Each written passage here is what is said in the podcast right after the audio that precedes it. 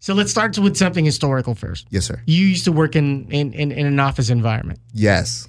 Let's let, let since this is long form, and I hope you have at least forty-five yeah, for me. Yeah, talk to me. Uh, I want my audience and the jiu-jitsu world to uh, get a little bit deeper about who you are. Sure. So what was la- the last office job before you said, fuck it, I'm leaving? Okay, because I dabble still. Um, I run social media accounts for different clients. Sure. And I found that the hardest part about doing that is, you know, you get into this mode of wanting to help people and you say like, oh man, I want to help you accomplish your goals because I've done this on my own. I've done this for other clients. And when they start yelling back at you and you're like, why are you yelling at me? I'm helping you, you know? And you're just like, this is stupid. It's like, I've worked for producers for shows where they yell and you go, oh, well, you know, you're trying to put on a show. So it makes sense. These people are yelling at you just because they don't know how to do something. And so they let their insecurities show. So I want to say one of my last desk jobs was, um, God, this just, I was working for a lighting fixture place and I was helping them with their social media. And this woman actually got mad that somebody wasn't doing a job for them because she was pregnant. And she was like, um, it's been three days. Okay. So right. She should be responding to us. And I was like, are you serious? This woman, like you wouldn't hear from me for two months if I had a kid. And I realized this woman is jealous of a baby. And I said, you know, the attention. I, I, yeah. Just the fact that she couldn't get what she wanted from her uh, client, that she needed to get something out of it. I just thought, that's a terrible human being. You know, it's one thing to say we we got business, we make plans. I'm sure this person didn't just fall off the face of the earth. She just wanted what she wanted. And I was like, I need to get out because these people are awful. So right. It was one of the worst, worst jobs. But yeah, I've had terrible jobs. I love like this. I like doing things that I think further give me some sort of talent. And sometimes I've even taken jobs where I go, I don't know that this is going to help me as a podcaster or a broadcaster or a host, but I always try to pull something out of it. So there there have been jobs where I've just been like, man, that sucks. But working for N B C, one of the best experiences of my life. Okay, are you still currently working for N B C? I am not. Okay. Do you know why? Because? Jimmy Fallon took a show away from us. Mm. I used to work for the Tonight Show. I worked for both Conan and Jay. So I worked the end of Jay, beginning of Conan, end of Conan, beginning of Jay, end of Conan, or end of Jay. So I, I was there for five years through that late night wars. And it was awkward because I'm one of only five people who worked. And, and I was in an insignificant area. Um, but it was enough where it was just like, you were afraid to mention if you worked for Conan if you were with Jay's people, and you were afraid to bring up Jay if you were seeing Conan's friends. So fortunately, I didn't matter enough where it just like, everybody's like, that's fine, you're fine.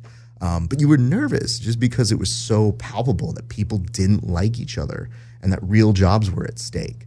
So yeah, w- again, amazing experience. I got to write jokes for Jay eventually. Uh, a lot of them got on air, so it was really dope. And then I started taking the jokes he didn't take, and I started doing my own shows off of that uh, based in late night comedy. Uh, because, you know, the, the interesting thing is uh, also doing stuff for Sirius X M New York. Mm-hmm. Um, there, there, there are three things that I notice about comedy. Mm-hmm. They, they don't they don't understand that the pie is so big. Mm-hmm. There's enough for everyone to go around. So that's what I've experienced with stand-up comics. Yeah, where there's this hatred and beef that's automatically put up. Well, also, one of my favorite things is you tell people like, oh, I work for Jay Leno. And they go, I like Conan better. And I go, okay, I work for Conan too. And they're like, oh, yeah, Conan's great. And I go, well, they're both really good at what they do. Of course. Even if it's not what you like, you know, Conan's a comic genius.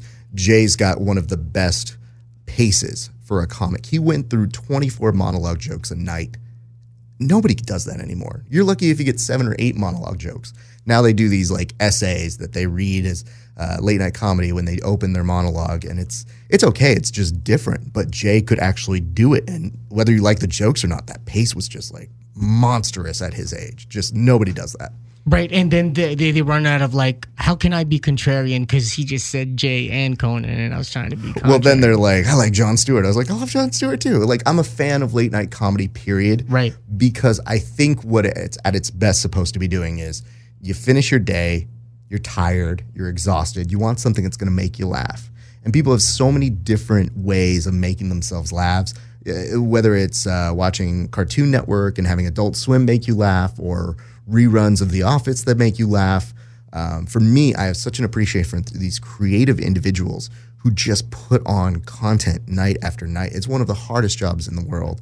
Um, so I, I met amazing people that I just, uh, man, just looking at what they did, their approach to it, it was like a machine, dude. Right. So that you could never complain. You're like, I'm tired. I have, oh, I have writer's block. And you look at everybody else being like, shut up, kid. More jokes. And you go, all right, yeah, I should be funnier today. Okay. And, and do you find, like, we just had this conversation yesterday on the show, like, between music producers and D Js and how it complements. Mm-hmm. But did you find, like, you know what, I got to let go of stand-up comedy because I got to concentrate on this writing thing?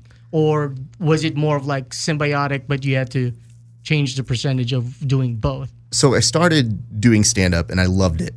And the thing I didn't love about wanting to go further in it was I don't want to travel. Sure. I don't want to, you know, tell people like, hey, come see me at this casino in two weeks. There's an art to it. I love it. I appreciate it. But then I started doing these podcasts, and I found people were coming to me. And if I booked a certain guest, sometimes they wouldn't know who I was, but eventually they'd start to get to know me. And whether they knew me or not, the guests themselves would experience something where they say, I want to come back on. I like what you do. Right. I don't know what it is, but you're, you're good at it. And I was always like, great, yeah, you don't have to know the magic. You just have to know at the end you liked it for some reason. And it gave me, because I had all these reps in both stand-up and doing speech and debate as a kid, um, that gave me the opportunity to, when I was have them in my sights or on a show, I would get to do comedy in a different way with them. And that would excite me because every guest or every interview is like another chance of saying, what makes this guy interesting? And how do I get people to know something about this guy that they didn't know before? Sure. And that's the biggest uh, battle between like radio and podcasting. Mm-hmm. Like with, pos- with podcasting, if you don't go deep, maybe you should go to like seven seven minute breaks and try radio. And the beautiful part about that is the late night format is getting a guest on for seven and seven. So you have those panel interviews where they come and they're like, oh, my God, my new movie is amazing. And you go, mm-hmm, all right, I'm here for two minutes to really get some meat out of you. For sure. And they're so publicist-based. So that's when I started finding, I was like, okay, I really think this podcast format works for me. And then I love the ability to just think of something and it's out. Whereas with comedy, you're refining, you're refining, you're refining. You have to wait to go to a club. You might be able to do it that night, but you spend like three months harnessing a good five-minute set to really have it honed down. And you never lose those five minutes, but you keep building and building and saying, like, all right, now it's done. I think of something in the morning. I think of doing a sketch about George Saint Pierre, and it's out. And then I do the voice of George Saint Pierre on a uh, podcast, and then it's like a bit. You've done a skit that you would normally do in late night that would take forever to get up. Yeah, which the satiation as a creative, sometimes you just want to move on to the next. This is my moment. I want to put it out. Once it's out, now I can think about the next. Absolutely. And you drive yourself insane if you don't keep creating and doing more and more and more. Because I know that once I, I put something out, I watch it like twice. And I go, okay, here's the notes of how I do it better. Here's the notes of maybe if it worked or it didn't, I can evaluate it. And then, you know, that next day I'm like, all right, well, what's the next thing? What am I going to do next? Who do I pull on? What's the next sketch we're doing? The one thing I want to do give you credit on, um, when I shot, like, we both interviewed Rickson Gracie, mm-hmm. but uh, where I got to give you props on, you were you. Mm-hmm. Well, when I was hired by, mm. you have to be to a yep. style. Yep. And I couldn't be me because, like, my interview with Eddie Bravo was completely different versus Rickson yeah. or Master Jean Jacques. Absolutely. And I don't even know if I could... if I was at that point where I could change myself to be myself with Master Jean Jacques. You know what I mean? Because yeah. it's like they, they come from this stature. But now that I'm forty-four, I can just be myself, but without being too edgy on disrespecting a sure. jiu-jitsu master. So what helped it, and this is, I guess, breaking part of the background of it. Okay. Um, I was sent there originally to do an article for Jits Magazine. Sure. They were very nice. They asked me to go do it. And they're like, hey, could you interview Rickson? And I was like, yeah, yeah. What? What do you mean, could I? This is a no-brainer. I'm going. When? How? I got down to go interview Rickson, and I told him, I said, hey, man, I really want to get to the deep and the core of what you are. And so for the article, I said, hey, I want to do two interviews. The first is going to be an audio interview where I talk with you. I'm going to pull that out for the actual article that I'm writing about you. The second part is just more a little more relaxed. We're an M M A comedy channel, so have fun with us. Sure.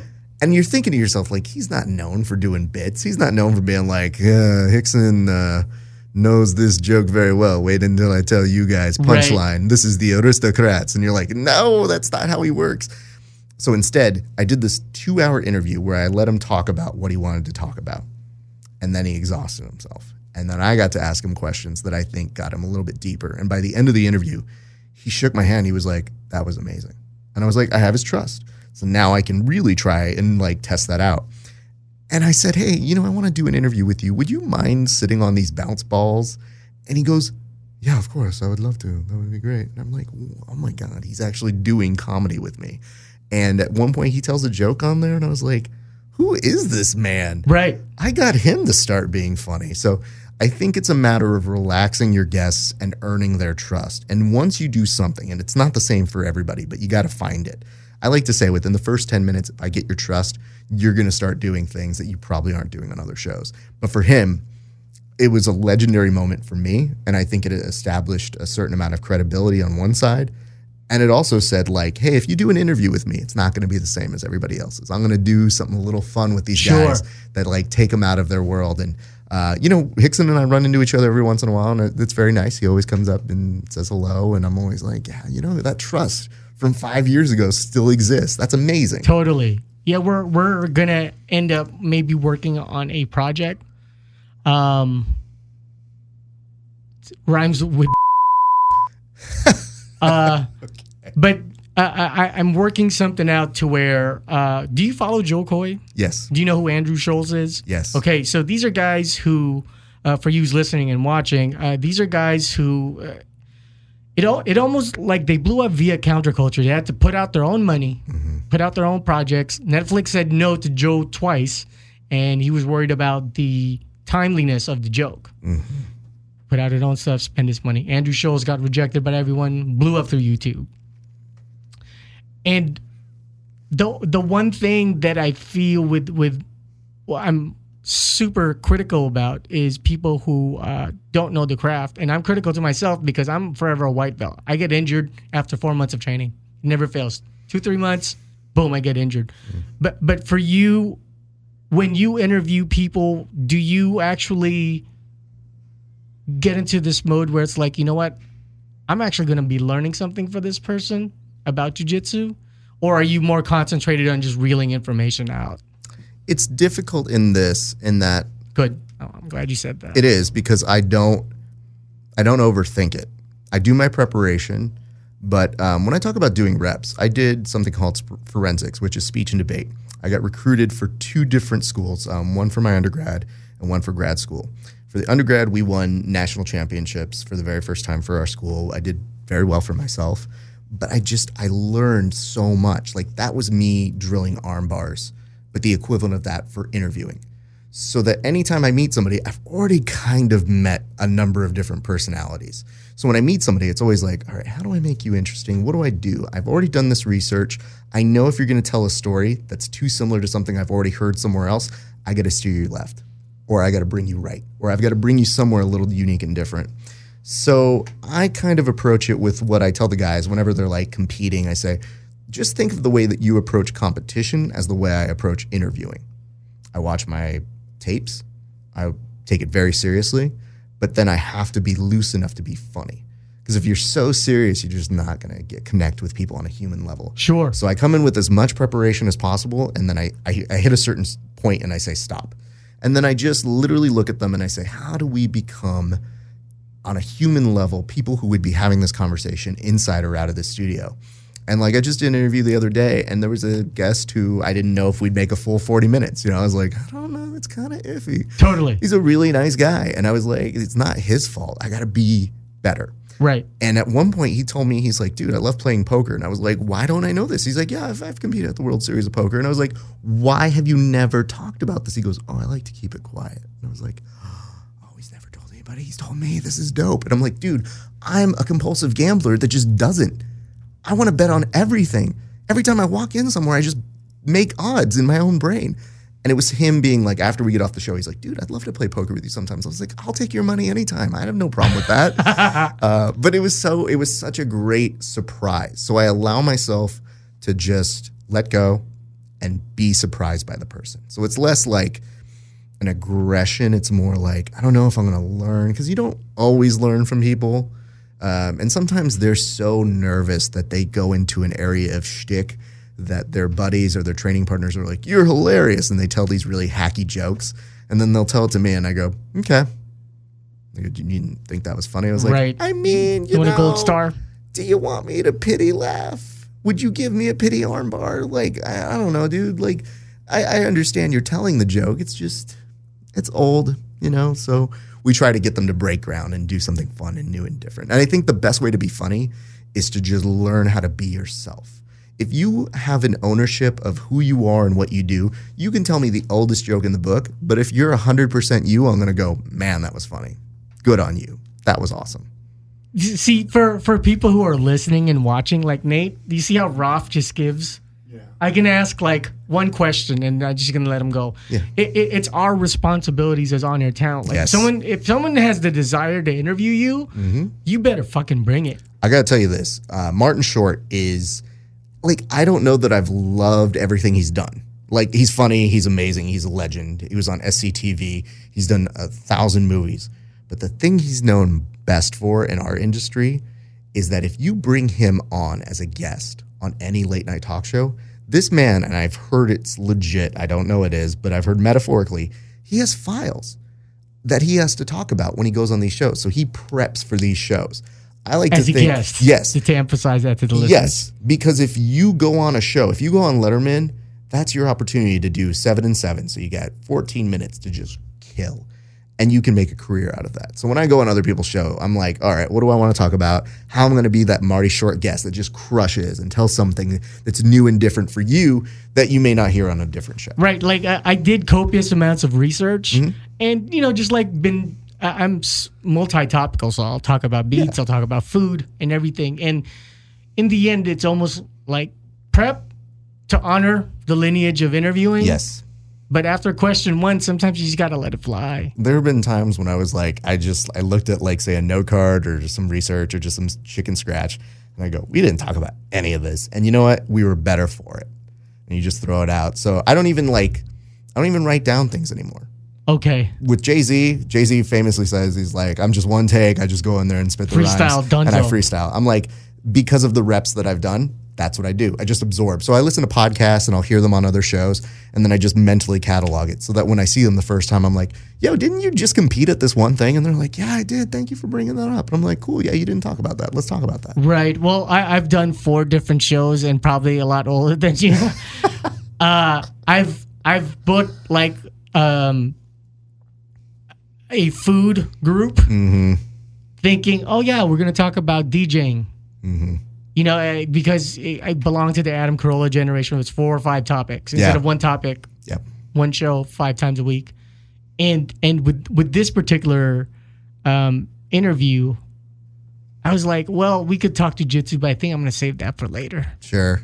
You know, because I, I think there's there's an important story to share with folks because going for it to become a writer and a stand-up comic just to experience it, people don't leave the nine to five yeah. mentality. Yeah. Did you had to, was that an easy transition for you? It depends. You know, sometimes it's really easy to do um, and it, it ebbs and flows because jiu-jitsu isn't a stable business, period. Exactly. You see a lot of these athletes, they don't know how to monetize themselves.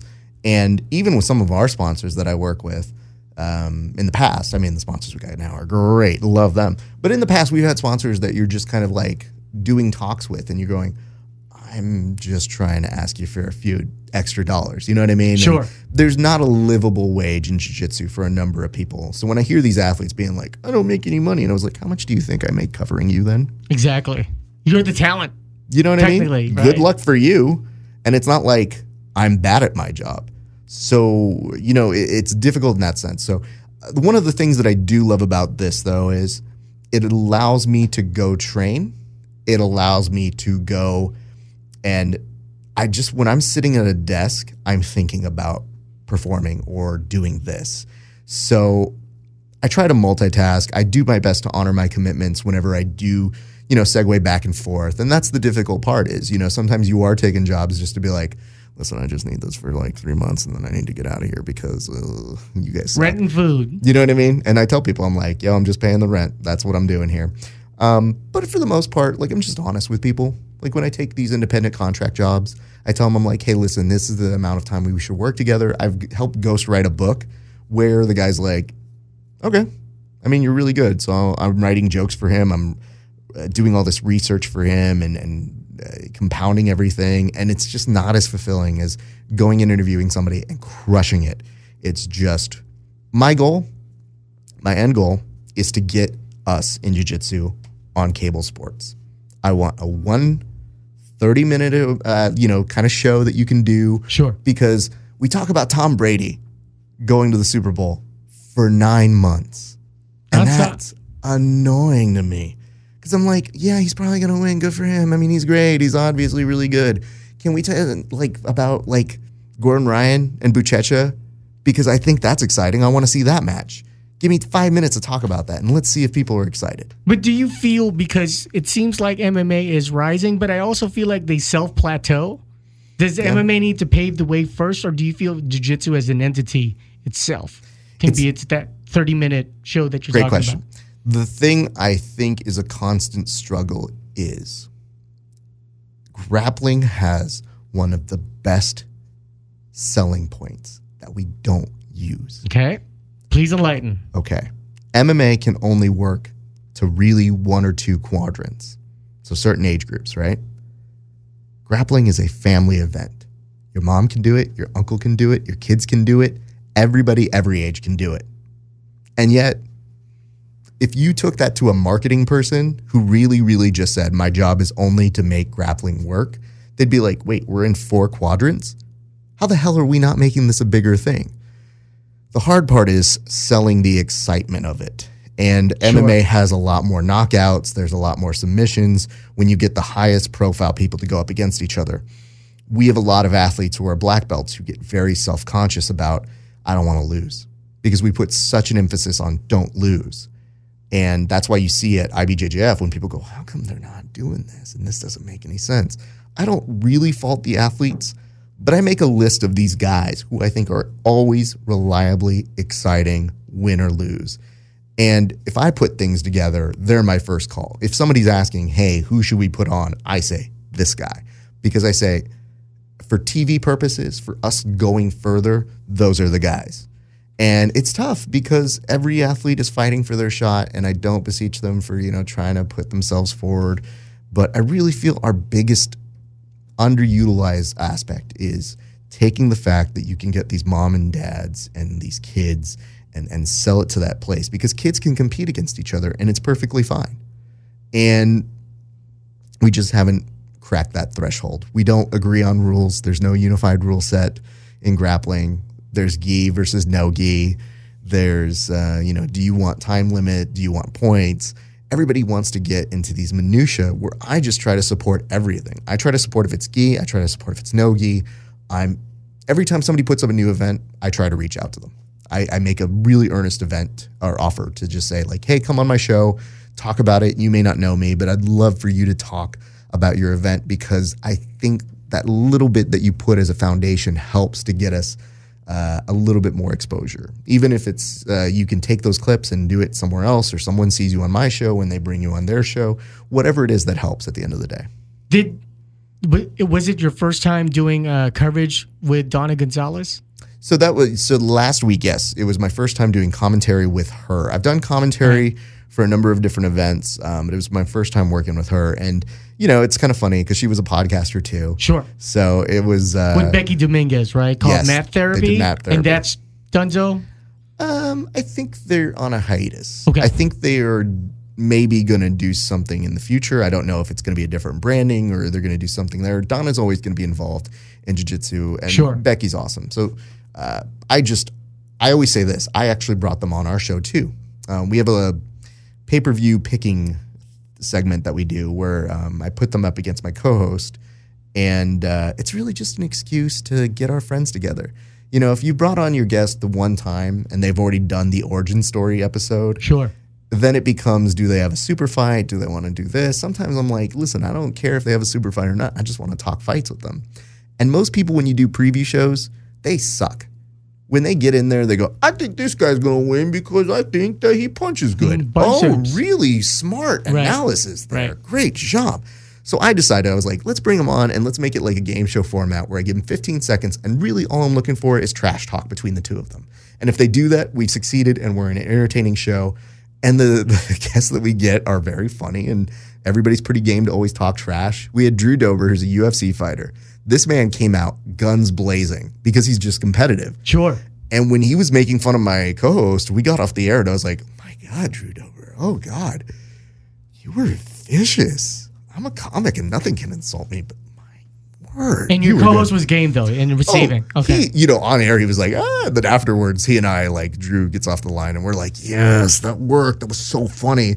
And then we bring them on the next week to find out who wins and whatnot. So we brought uh, the girls from Math Therapy on and they crushed it. And Donna is somebody I have an immense respect for, but yeah, it was the first time I've gotten to do commentary with her and I'm very proud. We, um, we did very well. She got to, she normally does the broadcaster role job, and I got to play that role for her. And she got to be a color commentator? More, yeah, more color commentary.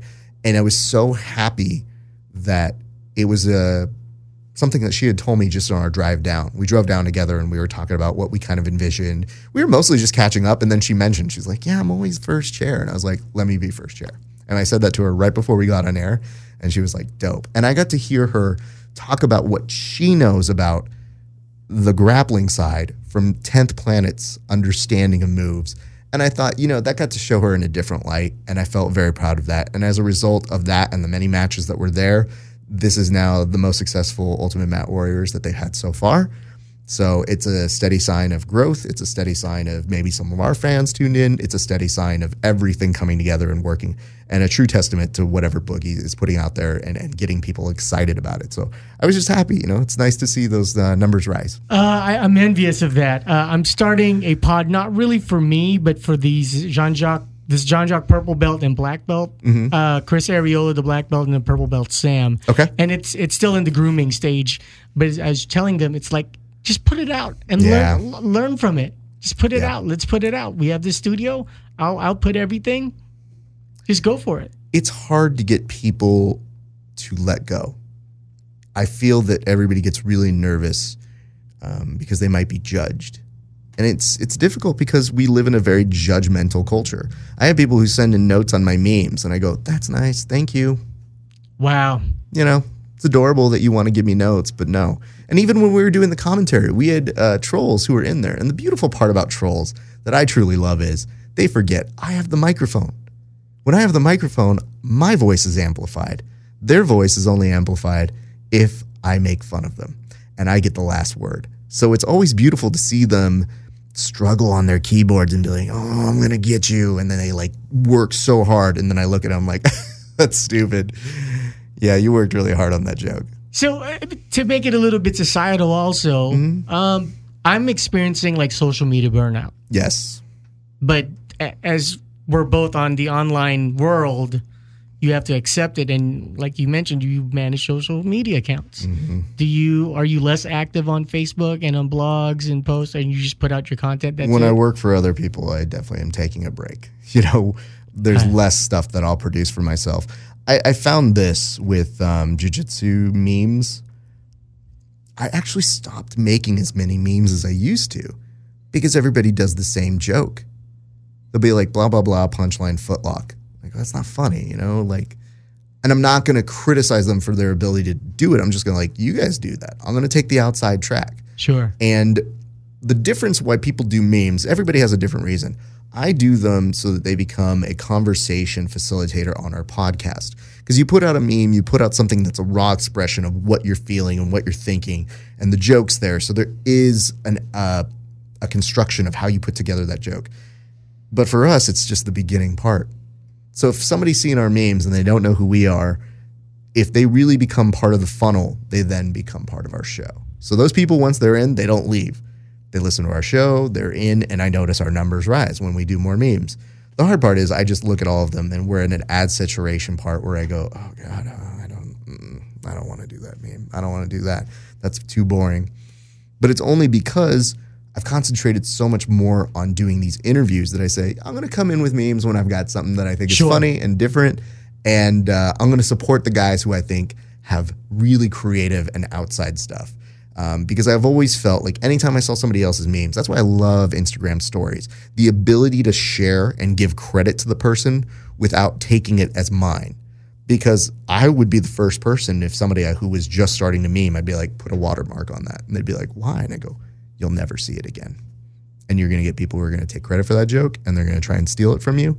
Do not do that. So I've just tried to always be a voice. And some of them have gone on to do better numbers than us. And I have no problem with that. It's just, I don't want to put out quantity versus quality. Yeah. And what I'm learning is, you know, I'm going to put something out when I feel like it. Yeah. Because it's a lot healthier for me. Yeah, dude. You got to do that. And I think you're right in the area of the social media burnout can affect your other work. So don't Everything. let it affect it. Yeah. Well, for me, like. You're, you're good at a. Uh, Uh, basically putting it in its own sector I, of like, life. I, I like to think of it like this. As much as I love jiu-jitsu and comedy and broadcasting, I have a puppy and a wife, and, you know, I'll sit there explaining something to her. I literally got this little thing, this adapter that goes to my phone that I can podcast more off of my phone with. It's ten dollars, but I can use the same microphone I use for my podcast. And I was going on and explaining it to her for ten minutes. And I was just like, this is amazing. I can't believe I bought it off Amazon. Now I can do more work and I can go more places and do more interviews. And she's like, that's nice, honey. I was like, oh, I'm boring you. That's right. Because it's only interesting to me. And I was like, absolutely. I got to turn this off. And I got to just sit here and watch Family Feud with her and just take a few moments off. And those are the great reminders of that. But but uh, your wife has, is, is she, did she attempt to try and play around with jiu-jitsu? Or? No, she likes to tell people and bust my balls in front of everybody and say, oh, he would never let me go. And I was like, that's false. I would love if you do this because then you'd understand. So I usually call her out on it. No, she's really good about saying, you do your thing. And yeah, she gets into that place that I think most spouses get into where they go, you're always at jiu-jitsu. Oh my God, you're always at jiu-jitsu. But I think once she saw in my life, there was a turnaround when I was starting to do it way, way more. I went from just those two times a week to really going five to seven times a week or then sometimes double sessions. She saw what a noticeable difference it made in making me more peaceful, making me mm. more mindful. And that when I did come home, and granted, I'd be gone for a while because I wouldn't just go. Sometimes I'd be going and interviewing people. Um, sometimes I'd be going and then coming back and then being like, I'm so tired. But she noticed that when I wouldn't go, she's like, you're a little grumpy now. You could stand to go. Interesting. So she'd actually, one time she came up to me, handed my bag to me and just goes, yeah, you can go. And I was like, oh, should I? She goes, yeah, you're a little insufferable right now. So go blow off some steam and have some fun. And I was like, that's really cool. And so, yeah, of course, just like with any couple, you have your ups and downs on like, oh, you're training too much. But she is very supportive of me. Um, she always is just like, she'll ask and she'll, you know, put up the questions of like, so what was different about jiu-jitsu today? And I appreciate that. But the fact that she couldn't have less to do with it makes it so nice that when we are unplugging, I've learned to be better about focusing my time with her. And uh, like I said, once we got this puppy, we got this puppy a year and a half ago. It's just changed our lives. This puppy's so adorable. We work really hard. I wanted to show her. I was like, oh, I'm a good dad to this puppy, sure. you know? And so it's brought out a really cool different side that, you know, she's seen me where I go, I'm not going to go train tonight. She's like, why? It's like, I got to take care of the dog. It's like, we didn't walk her. I didn't have enough time. I got to go do this. And she's like, it's cool to see you're responsible and that I know how hard it is for you not to go train. And I'm like, yeah, because I'm going crazy in my brain. So having the puppy has that kind of cut a little bit a day or two from training? I mean, especially at the very beginning. At the very beginning, I didn't want to leave the puppy alone. Now all my friends are like, bring the puppy with you. And I was like, no, no, I don't want to bring the puppy with me. I don't want to make the, that weird. Right. Um, but at the very beginning, it did. Now the puppy, I will say, there's been maybe one or two, maybe three times where I've had my bag on or I've had a rash guard on and the puppy like shoots me that look like, you gonna leave me? And you're melting already. And I'm like, no, don't look at me, please. I'm just, oh God. And I've I've literally two or three times. That's about it for a year and a half. That's not bad, but two or three times I've had my bag up. And I'm like, oh, fine. let's go play, puppy. That's fine. Your dad loves you. It's not like I wanted to work on half guard today. It's fine. But it's fulfilling in a very different way. And I find that overworking yourself uh, is very detrimental. So I, I try to listen to my body. I try to listen to signs like that. And, uh, you know, it's, it's, I think it's made me a better person. You can just blink twice if you want. But normally the pattern is get married, get a pet. Then the next step is a kid, bro. I think we're probably not going to do a kid. I think, oh. yeah, we, we've, wow. we've softened people around to this idea. You have to understand, my mom's side ha- had eight brothers and sisters for her. Ooh. And I, I thought, well, especially being Mexican, it's like, well, I got to get to work. I'm not gonna, I'm not gonna have like five kids already, right? And I thought for years, I was like, I'm going to have a big family. I'm going to have a big family. And then it just became one of those things where your priorities change. Things change.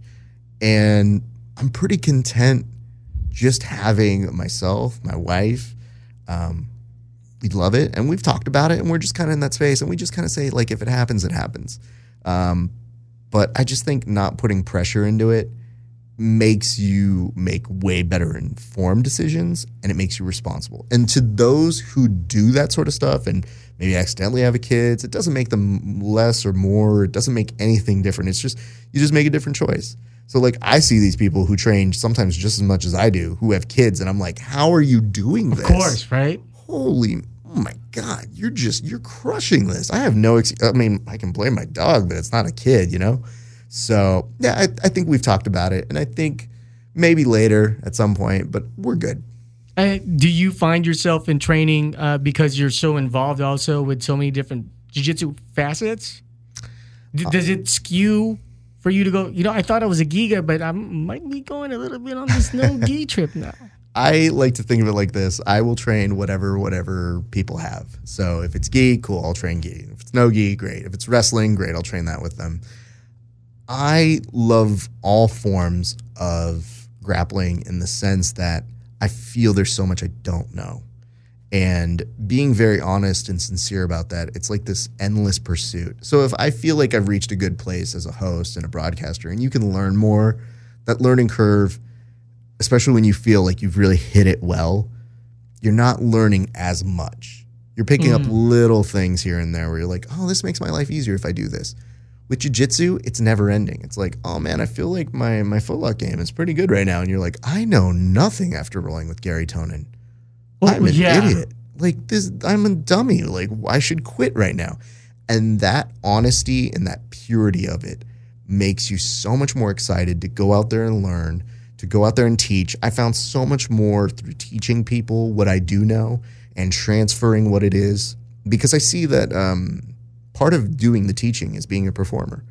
And so that's why I, I sometimes have to hold myself back to give people notes when they're doing uh, instructing. And it's like, sure, your technique is flawless, but we could stand to be a little bit better of how we inform people or use our voice or carry ourselves. And the people who are very resom- uh, re- responsive to me, I, I give them notes and I tell them, I'm like, listen, if you're really good with feedback, please use my skills as a performer and somebody who's done this. And I've coached people to national championships. Like, I can help you. And when they're very receptive, it's so cool to see. It's so awesome. And you get really excited. Um, so, yeah, I found the real reason why I train, though. Okay. This is the real reason.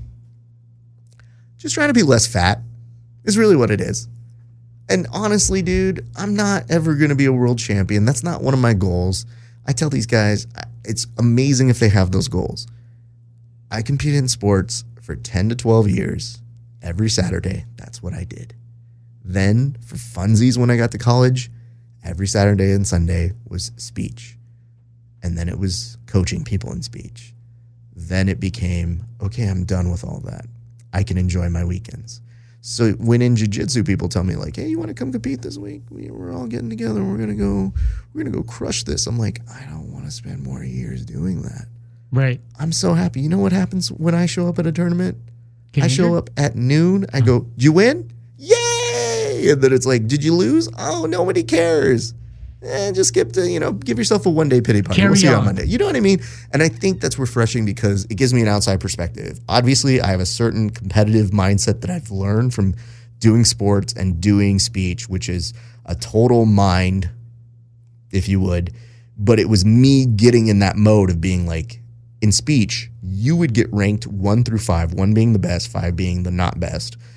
And it was all subjective.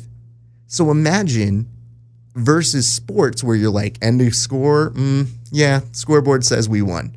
In speech, somebody goes, I just didn't like your topic. You're a great performer, but I just didn't connect to your topic. And you're like, my head explodes. What more can I do?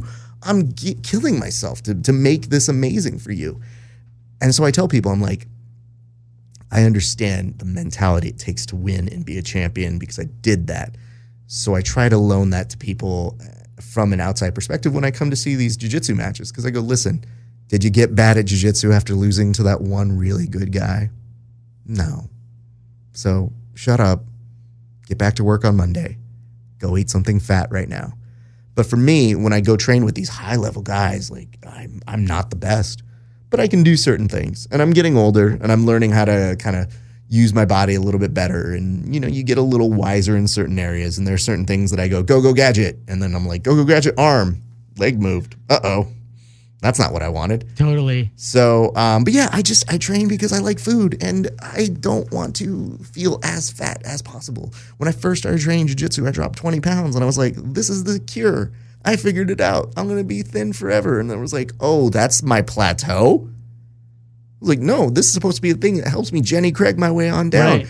You're telling me after twenty pounds, that's it? That's it. Oh, no. So after that, I just said, as long as I continuously train and I feel like I'm healthy, I feel like I'm doing something good. So that's what I've I've used jiu-jitsu for. And anything I can lend to those people who are being competitive, or my teammates, or the people who are curious if I'm good at jiu-jitsu or whatever have you, I try to loan my skills to them and pass it forward with the knowledge that I do pick up.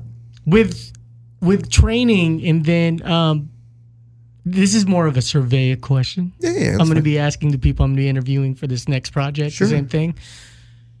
Is there a distinct difference between someone who's a black belt rolling with a black belt versus someone who is a black belt that competes? It depends. Okay. It's an interesting question in this reason. Danaher had just put up a post where he said there are these secret black belts that they have who never compete, one of whom competed, I want to say, and people can correct me if I'm wrong, I want to say he competed not at a master level where it's the older guys, if you would, and they bracket them in their older age, but at the actual adult level. And he started late in life, which in jiu-jitsu is thirties, which is hilarious, by the way. But he started late in life, and he was so quiet about it, and he went and he won this adult division. And Danaher said, you can do it. And this person remains anonymous, right? I mean, I don't know him as a name, like okay. a Gordon or... Uh, a Keenan kind of a name. Sure. But we've heard from Gordon and Gary, there are these guys who just you never hear of. They're in the blue basement with them, but they're amazing. So, yes, there are levels, I would say, on a whole. If you're looking at the whole scene of it and you go, oh, yeah, that Josh Hanger guy, that's a black belt. Sure. He competes. He's amazing. Look at that guy. I still always like hearing those stories about those hidden beasts that we don't know about. So as a blanket statement, I'm, I'm sure you could say like, yeah, you know, by and large, there's different levels. These guys who compete really are a different level, because when you do train with them, they're just toying with you. They're, they've literally just, they've done so many rounds with trying to kill each other that when you're rolling with them, you're just kind of like, I'm not really necessary here. They're, they could be literally rolling with a grappling dummy as far as I'm concerned. But, uh, yeah, there is hope for those individuals who just kind of compete, and maybe not the like top caliber people. So I think it depends. But, yeah, I, I would think it's a fair assessment to say those who compete as a black belt tend to be that top tier talent. And that uh, there are always some exceptions of those uh, minuscule people's name that you don't know of. And then all of a sudden you just come over and they're like, they just wrecked my life. And I don't know who they are. So contextually, you mean there is the exception for the non-competitive black belt? Yeah, it's really hard for me. I've, that monstrous. I've never been the type that says always or never, because I hate those statements in the sense that they aren't factually true. I think by and large... things can be true, but whenever somebody says always, my first thought is well, what if this person exists? What if this person exists? And what if this exists? And I don't like saying exceptions to the rule. I just like saying, like, I think there's a lot we don't know. But if you're asking me to compute a math equation, I'd be like, oh, yeah, this actually checks out. Like, it's got a seventy percent or an eighty percent. Yeah, that's a pretty high percentage. That's a pretty dominant amount of people. It's just, it has a certain level of subjectivity of, do you think this person's black belt is a little bit more special than this person's who's maybe not an active competitor? And I think the other thing to consider is, some of the best competitors are not the best teachers. I've experienced that in both Muay Thai. I, I, I've done five smokers fights, won mm-hmm. them all. But the better ones who showed me are jab specialists yeah. who are like, oh, I'm only three years in. Yeah. And so to me, watching those individuals who are amazing teachers, I think they're just a different spectrum of the art that you could totally put in that equation too, where you go, okay, well, cool. Is there a different level between those competitive black belts who teach and then those guys who maybe don't compete, who teach as well? Um, I think it's just a matter of perspective. And I think the hardest thing about it, much like with my speech, where you would get evaluated on if somebody resonated with your topic, they may be like, man, you're an amazing performer. I just sure. didn't like your topic. I think the same thing happens with jiu-jitsu, where you go, you're just not my teacher. You're amazing for what you do. And that was the hardest part when, you know, I took a break from two thousand nine is when I started training. And I just, I had to take a break for family reasons. And much like I'm sure you can understand, uh, there was a passing in my family. And then you just, you hone in and you take care of your family. And then after that time, I said, I'm going to allow myself, I'm never going to stop paying for the uh, the membership, because that would tell me I'm quitting.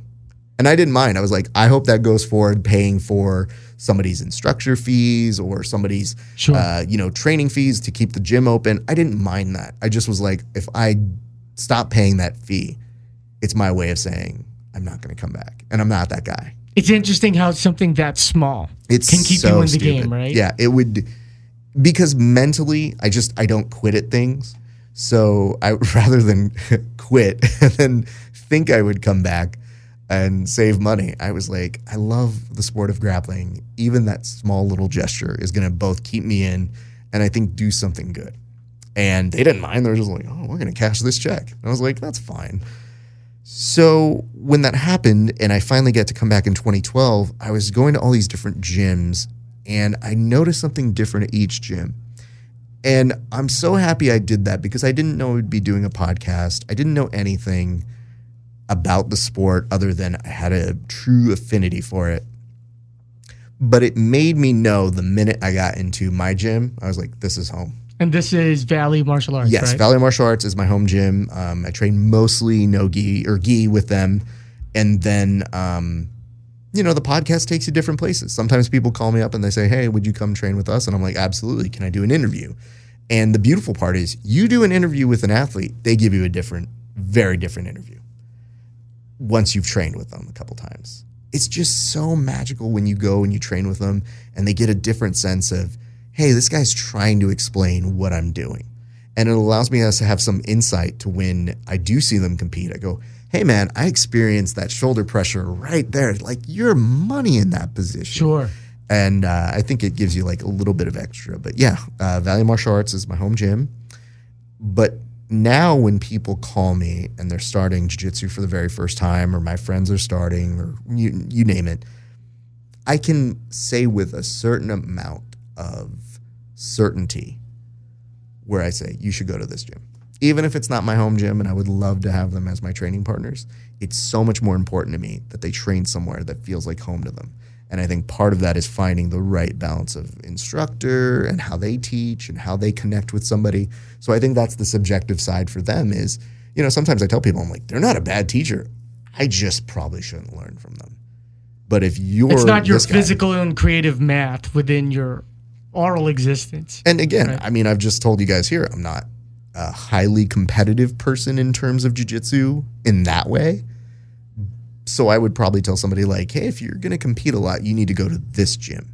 Or if you're just a hobbyist, maybe come to this gym or that gym, you know, and I can tell them that. And it only became something that I knew because I was trying out all these gyms and all these places. And eventually some of these people recognized me. They're like, you were that guy. And I was like, yeah, that was me. I was that idiot. And now I'm an idiot with a microphone and I'm interviewing people. Nice. But, but at, at, at this point, since uh, for the listener and viewer, mm-hmm. if in case they don't know, uh, Valley Martial Arts is an affiliate, affiliate gym of Jean Jacques Machado. Correct. Is John Budd a black belt now? Is he brown belt? I think he's close. I think okay. he's like, he just got his last stripe, I think, recently. Four stripe brown belt. Okay. Yeah, so it's coming. And Marcelo DePauli is a two stripe black belt? I think so, yeah. Right. So, do you have you rolled at Mothership H Q? Yes. Do you feel a difference? Yes. Between Mothership and Valley? Yeah. If please Absolutely. Expound. I will go ahead. Um, there's just a difference in terms of learning directly from the master. Marcelo is an amazing instructor, um, and he brings us some really, really good instruction from uh, from uh, Jean Jacques that we feel honored to be able to learn from that lineage. So when you get there and you just start learning these things, you're like, oh, okay. So you might be at the same level with them. There's something about that room that when you go in, Jean-Jacques. Yoda's coming out. Yeah. It, this is so hard to explain to people. Like, and I, I don't know if people feel the same way I do on this, but when Jean-Jacques shows up, he's not looking to see how good these guys are. As much as they think differently, he's seen so much jiu-jitsu in his life that I'm pretty sure he's like, that was pretty good. You know, like that's that's about as good, good as you can do. Good for you. You know what I mean? Like he just loves the element of people training and seeing that. I think that fulfills something in him. I think that's why his calling was to be a teacher. And I think there's a certain satisfaction he has. Now, don't get me wrong. I'm sure he's happy when these guys win medals or they do something great in his room, and that that's amazing. But I don't get the sense from him, and again, only my sense, that if you crush somebody in that room, that he goes, I saw you do that. Mm, mm. Wink. I think he's really a person who just goes, hey, man, you really put that technique together. Good for you. Having said that, the people who are there sometimes still see their idol, their guy, and they want to do something. You want to show your your jiu-jitsu dad, if you would, how good you are and that you're you're trying. And sometimes it's just the competition between the the guys who are in the room where they just want to have good roles. Like it could be any number of things. And I just know that when I've gone and I've trained at the Mothership, people go hard. And I'm okay with that. It's just a different beast. You know, we at Valley Martial Arts Center, we're your average Joe's gym. You know, we're we're happy to have you in. We'll give you good roles, but we're not going to try and kill you. You go to Jean Jacques. Better rap. It's it's going to be a good day, man. It's going to be tough. And I think there's a place in this world for both, but I think we both operate off of the understanding of the principles of the Jean Jacques affiliation. If you go to either of our schools, you will be welcomed. You will be treated accordingly. We will show you great training if you ask for it. And if you want hard training, we can go hard too. So that's why when you, you bring up the Yoda, it's like one of the benefits of having the Yoda there is Yoda don't have to get up and do much. But if Yoda chooses to fight, that's going to be the best scene of the movie. For sure. So when you get to watch Jean-Jacques do his thing, and I've I've never rolled with him, but just watching him, there's so much jiu-jitsu knowledge in him. There's so much that I feel we we only get little segments of it.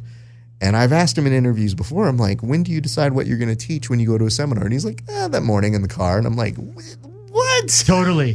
Like, what a great first jiu-jitsu world problem to have, that he could just wake up in his car. Like, I'm thinking if I'm going to teach a class, like, the week before, I'm like, oh, man, I got to, I'm on a notepad. It's just because that's what he grew up with. When he was a kid, he was a baby, he was doing jiu-jitsu. And, and to have that ability to be that person is so cool. So, yeah, I would say there is a difference. I, I'm I, I have a couple of good friends who train at J J's H Q, yeah, and a couple of like you know very well warm uh, acquaintances. Yeah, yeah. They did a seminar. It's the same seminar where Renzo Gracie was showing, what did he call it? The paper bag? The, the zip plastic lock bag? bag? Yeah, the paper bag or right. something like that. Yeah, the yeah. plastic bag yeah, or something you. like that. It's the same seminar, right? Yes. And Jean Jacques was showing all these techniques, and few of them were like, dude, we never learned this motherfucking technique at yeah. H Q. Yeah. Master J J, where where did you have this salt and pepper sh- shaker at, dude? But it's, it's beautiful because Henzo's was one that we were all trying to rep. I remember in the months after, I remember seeing that and going, like, everybody was trying to do it. And then I love the fact that Jon Jacques like, okay. All right, dog. I see what you do there, Henzo. Because it's a family and it's a, it's a little beautiful They're competition. Cousins. But the, the beautiful part about Jon Jacques doing it is just watching him. I'll tell you this much. If you watch people interact with him, they are truly excited to see him. And it's really cool to watch people meet him for the first time.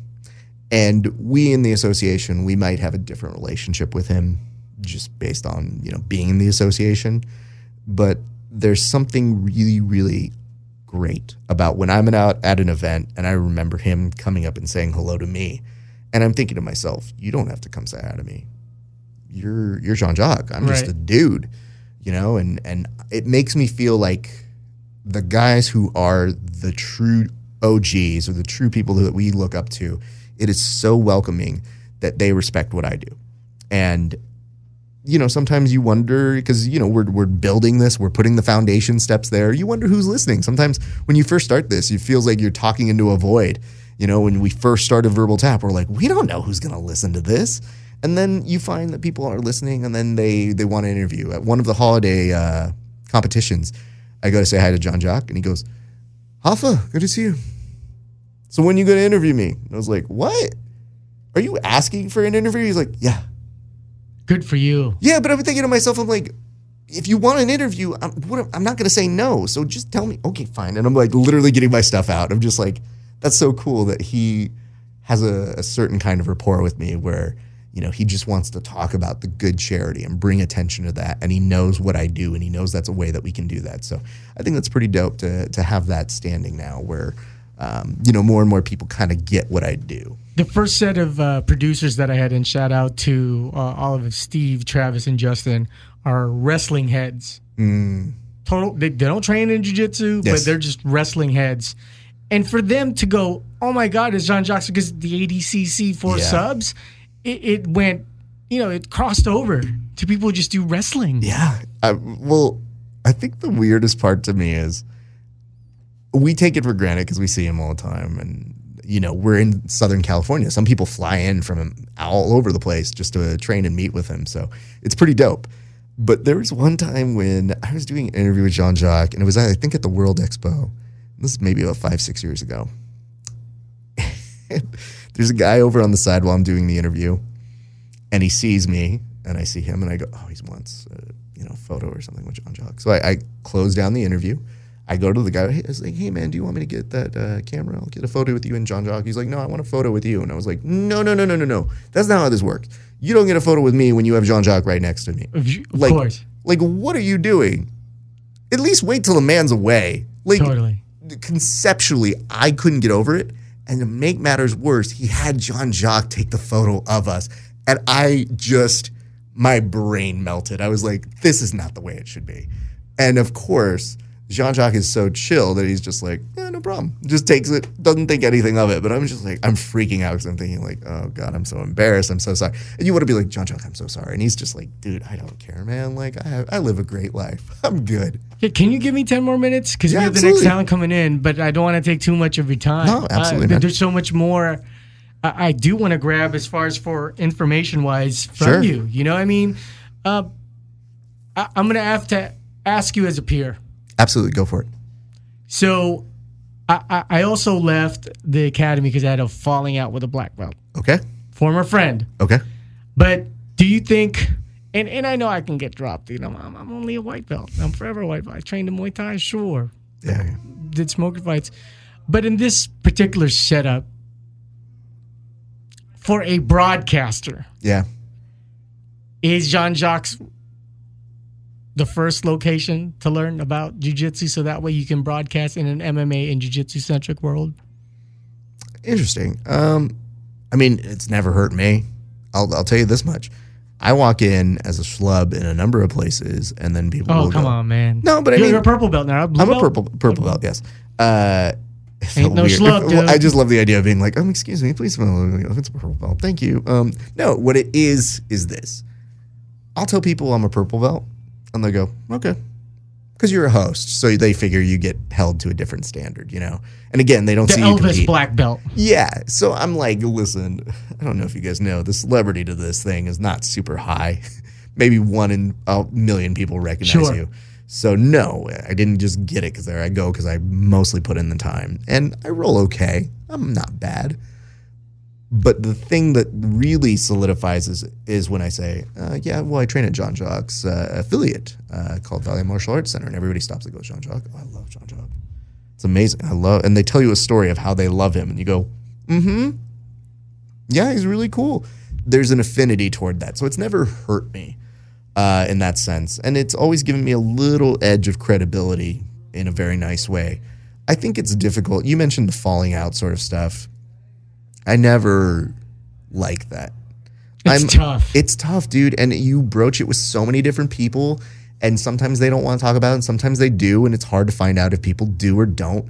Um, I'm of the mindset of, listen, dude, I'm trying to take this sport in a good direction. Positive, fun, uh, doesn't take itself too seriously, and I think that I have certain skills that I, I give to this sport and that I do differently, and I feel like I feel good making that contribution, and I don't believe that you should minimize what contributions people do. So I do a part, it's a small fraction, but there are other people who do big parts, and I think it's really cool to see everybody collaborate and do those things. When it gets really sucky is when people start talking about how they left their gyms or sure. you know how they don't train at certain places anymore. And I'm always of the mindset of, listen, I will talk to anybody. I will train at any place. I will go to these people and I will make them feel like they're at home. I think a good host really, really makes you feel at ease. And I think there's a real big difficulty in trying to make people feel at ease when they've been excommunicated. And so for me, I'm always like, listen, I'm not here to talk about that unless you want to, but it is part of your story. And I think that the more you run away from your story, the more questions people are going to have. Sure. But the more you can address it, the more is there. So I've always told people, I'm like, listen, I'm more interested in the person you are. And if you've had problems with other people, you know, it's my hope that you've addressed those problems with those other people or that other things can clear up. Because I will say this, and I think maybe you can understand it on a, a certain family level. Like my dad and I, after my mom passed, we stopped fighting with each other. We didn't fight a ton, but we just stopped because we understood that time is precious. And that's not to say that people won't wrong you in certain ways, that you need to remove yourself from the situation. But a lot of the things that really come up, especially in jiu-jitsu, is that you spend ten, seventeen years with these people, and then all of a sudden you're on the outs. And to me, I think that's not a healthy form of communication. And I feel that if you really did have a connection to those people, it's my hope that you as a person, not as a jiu-jitsu performer or athlete or competitor, that you make amends with them so that you don't have regrets on what it was that helped you to build those relationships. I think the people that I've had issues with in my life, somehow we've kind of turned out okay, you know, and we've we've had conversations. There You've was a, worked it out. Well, I had a performer that in speech, we competed amazingly together, and we were known as almost like a, a Lewis and uh, uh, Dean Martin and oh. Lewis uh, kind of uh, thing. And in our senior year, we would have been guaranteed to be a really powerful team. But he was doing things that I thought were very detrimental to himself, to other people, and to myself. And at a certain point, I said, I'm not going to perform with you. I don't care how successful we could be. It's more important to me that you go fix whatever you need to fix. And if you don't want to fix that or you don't want to fix us, go somewhere else. And it hurt him. And I remember being like, hey, man, I'm not trying to hurt, hurt you. I just need to be away from you. And as much as I would love to be successful at it, success isn't that important to me. And we competed separately. He did amazing on his own. I was really happy and proud of him. And then afterwards, you know, we finished competing. And then, uh, you know, at senior year, we didn't really talk that much. And at the end, I was like, hey, man, have a good life. And it cut him. It was just like, what? And he told some of our, our friends, they were like, hey, man, you should really go up and you should talk to him again, to me. And I was like, I'm not ready. I'm not there. I, I wish him well. I just, I don't. I'm glad you said that. The the I'm not ready part. I knew at a certain point in my life, and again, what was I, like twenty-five, twenty-three, twenty-four? I, you're, you don't have your emotional capacity, but you know, if you know you don't have that emotional capacity, be honest with it. So years later, we made up and we had talked it out, and he came and he was very honest about what he had to improve in his life and what he did. And he still went back and forth on things that he was doing. But I, I had told him, I was like, hey, man, we probably should still perform together. And one year he called me up, and it was like twenty twelve or twenty thirteen, and he said, hey, man, I really want to perform with you. I'd like to be on your show. And I go, here's how my show works. I go, you pitch. I don't just favor you. I don't do that. I want you to pitch. A, if you've got a good segment, we're going to do it. And he's sitting there, and it was rough. And then he pitched something, and I said, that's a good idea. Let's do it. And I was so happy I brought him back on my show, because I would have lived in a bad place of not seeing us perform again, but we could be brothers again, and we could be those people. And not everybody has those opportunities. So I understood that, I respected it, and I think now we're we're all the better for it. And I think that every time he sees me do something, he sends me a note, and he's like, dude, I see you're crushing it. And I send him notes, and I'm like, dude, you, you were in this commercial, you're great, you're this. And it's sincere. So to me, when I see these jiu-jitsu guys who get to this place, and everybody's got these giant egos and they can't let go, I understand it and I can respect it, because we're with each other all the time, and egos and crazy things get in the way, and life gets in the way, and sometimes people double cross each other. But if you sincerely do have a thing and you examine the relationship and you think that there is something that is not okay, I think you do owe it to yourself to at least examine the possibility of what if, to reach out. Because again, and that comes from me saying, when my mom passed, I'm like, you only have so many years on this world.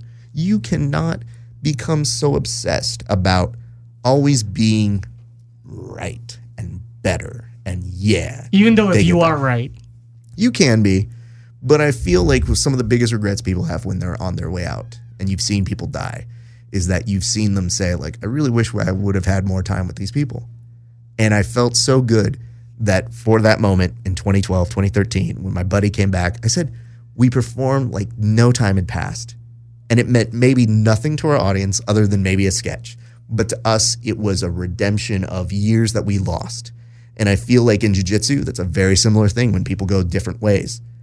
And so it's always my hope. And I, I've seen things, I've seen reunions happen in front of me where I've seen those guys like say what's up to each other. I don't report on that. I'm not T M Z. I'm not here to tell you like, sure, hey, I was at a club and this guy got together with this guy and they were exchanging techniques at A D C C. They're going to come together and they're going to go ahead and crush it. I say, what's the real story? And if they want to talk about it with me, they can talk about it with me. But I'm so happy when I get this backstage exclusive information and I see people who shouldn't be talking to each other, talking to each other again.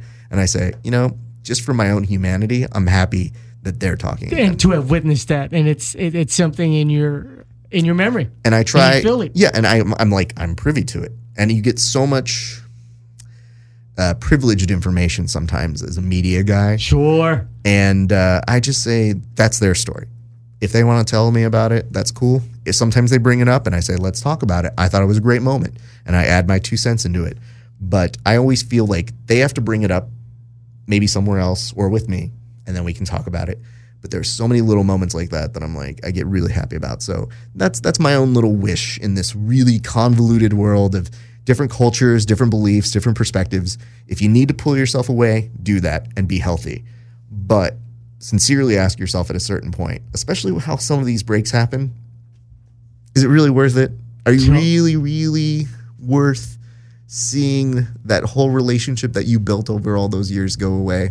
And if the answer is yes, then be so yes. Be it. Yeah. But if that answer is, I don't know, do some self-examination.